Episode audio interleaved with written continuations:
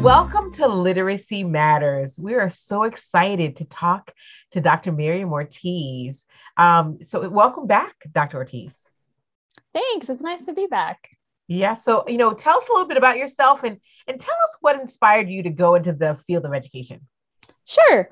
So um, I'm Dr. Miriam Ortiz, and I am the owner and chief consultant of K 12 Matters LLC. And we help organizations um, incorporate evidence based practices into everything that they do um, in order to promote positive outcomes for children. And so what inspired me to go into education so i actually i grew up in a very poor neighborhood and i didn't go to a school that was that great um, growing up. But the the teachers in my life really made a difference. Mm. and they saw something in me and encouraged me and you know really helped motivate me to to to do more and to work hard. And i see a lot of you know kids out there and teenagers out there. And I've, i have plenty of friends that that dropped out of school and um, and I know that if they would have had the same support that I did, or if they would have had a teacher that really, really encouraged them or supported them, that you know their their outcomes would be different. And so I knew that I wanted to be a part of making that difference. Well, that's so inspiring, and and um, certainly I'm excited that you get to pay that forward and have been paying that forward in your own classes as a teacher and now as the um, owner of your own education company. So that's exciting. So I'm glad you're glad you're paying it forward. So when you're thinking about teachers, um, and you know, obviously you shared your background just now. What what are recommendations to support teachers in meeting the diverse needs of all students in their classes? So first, I would say, you know, we really want to think about, you know, um, assessing and understanding the various needs of our students. So, whether that be through formative assessment or, um, you know, if, if it's a student with a disability, then it would be, you know, a, a more intensive diagnostic assessment. But really, really knowing our students, mm-hmm. knowing what their needs are, and being able to meet them where they are, I think is the most important thing.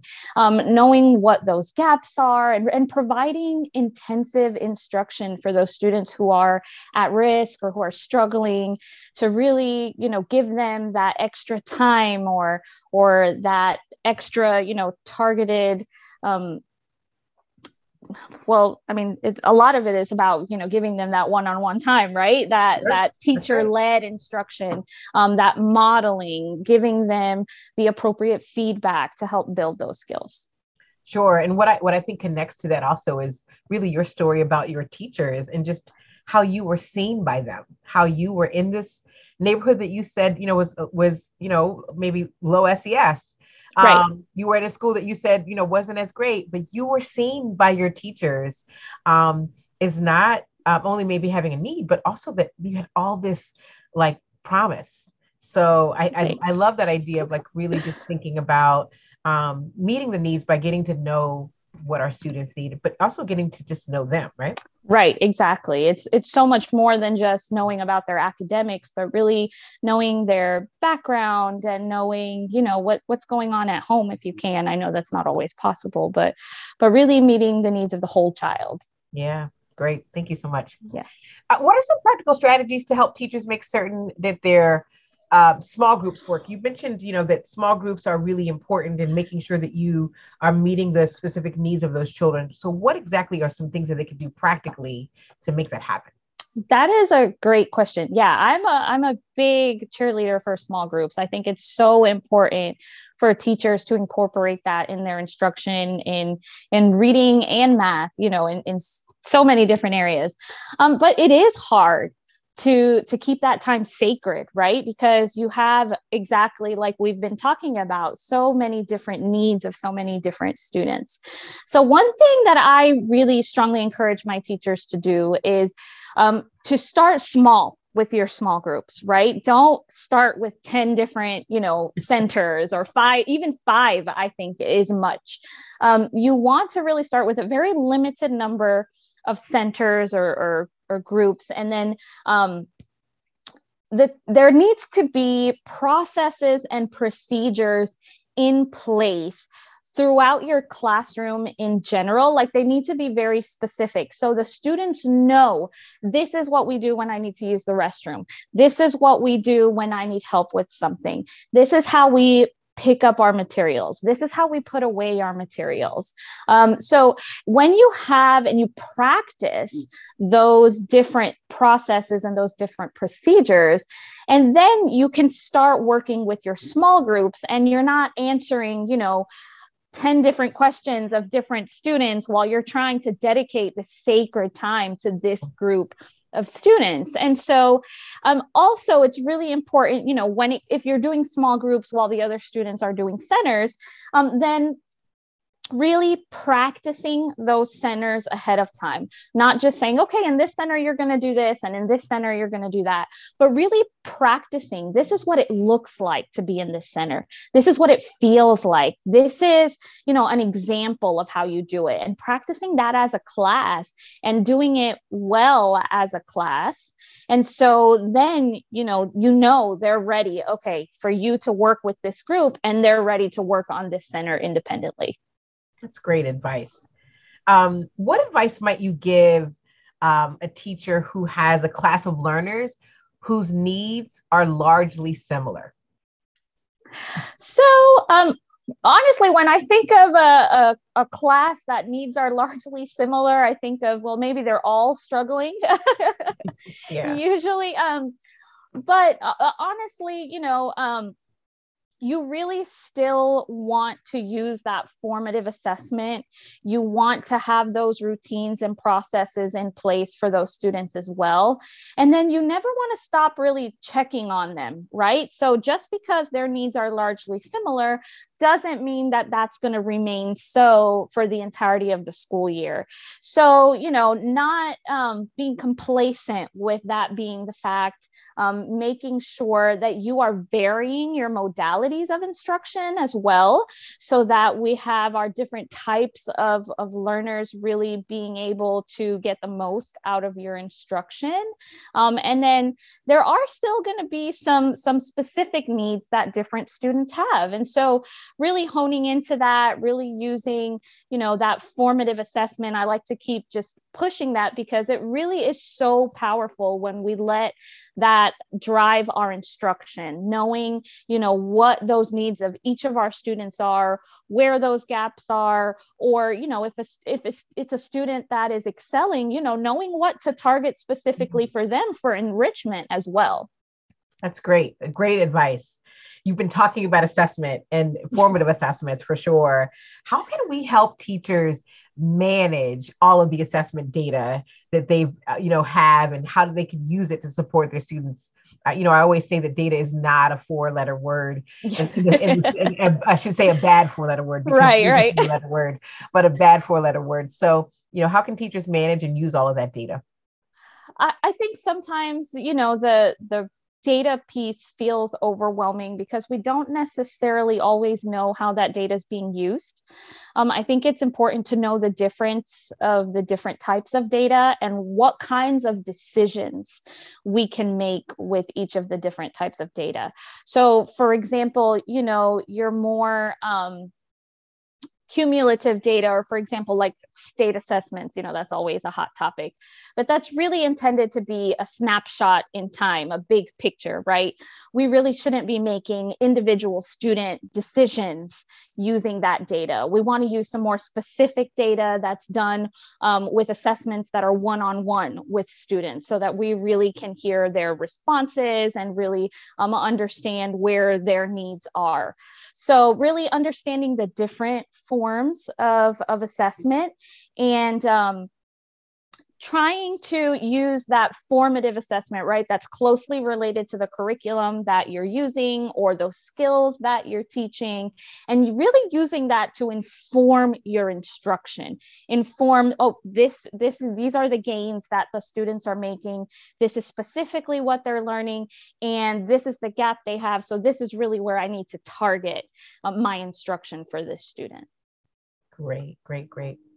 So, you know, we know that it takes um, you know, the, the old African proverb, it takes a village to raise a child. How can the stakeholders in a child's life be active in supporting their literacy skills so thinking about you know like my aunt for example was very instrumental what what can you know aunties and and uncles and you know um and, and cousins and grandparents and mothers and fathers do to support their children I love that question. Um, it's important to to remember that you know different people are going to show their support and, and encouragement in, in different ways, right? And just because they don't fit into this mold doesn't mean that they don't care and they want to support their their student, their learner in their life.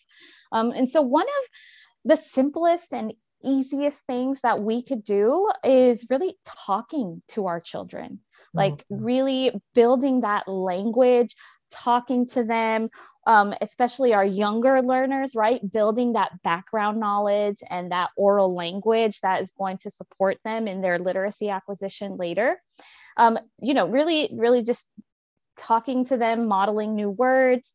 Um, if it's possible and feasible giving our children new experiences, right? So they can learn different points of view and different things that also builds language and vocabulary um, reading to them that's another one you know they are able to hear you know your language development right and your prosody and your reading. So just just reading and it's a wonderful shared experience. Um, and then really when when giving feedback when it comes to school or when it comes to literacy really using an encouragement um, model and not in a, in a positive model rather than being critical about things is extremely powerful. You know anytime um, that you are correcting an error you know i always like to you know because my background is in behavior right? I always recommend like tell them what to do um, not what not to do. And it goes the same for like reading and and literacy right? So you model if they're making an error it's because they don't have that skill.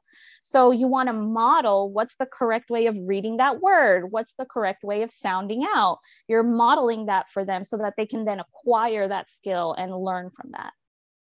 Great um, that's you know that all great advice. And and you know what's in, in, in, some of those things don't cost a dime right? Which is really right. great. You know even thinking about those new experiences while we'd love to take our our um our children out to these fancy places that cost a lot there's a lot of things that you can do that don't cost anything.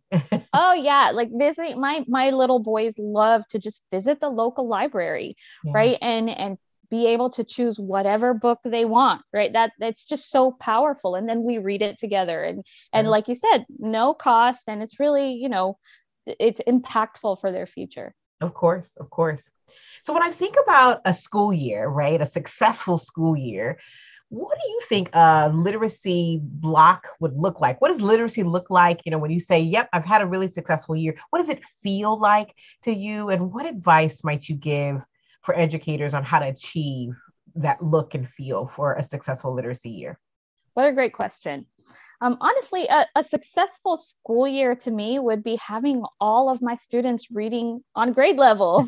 yeah, that would be amazing. That would be great, and and it's possible, and I, I've seen it, and it really goes back to really implementing those evidence based practices, what we know works, um, going back to that science of reading, going back to differentiating our instruction and targeting the specific needs of our students, and then providing um, the, the right amount of, of intensity, right? So um, it, it, takes time, it takes planning, um, and then and being positive and, and engaging about it yourself, you know? So, yeah it, it is hard work but but it's possible and and the return you get on your investment right for for really um, supporting the needs of your students and really planning and and making that happen is is amazing sure so as we close is there one thing that you'd like to leave us with or highlight for our audience?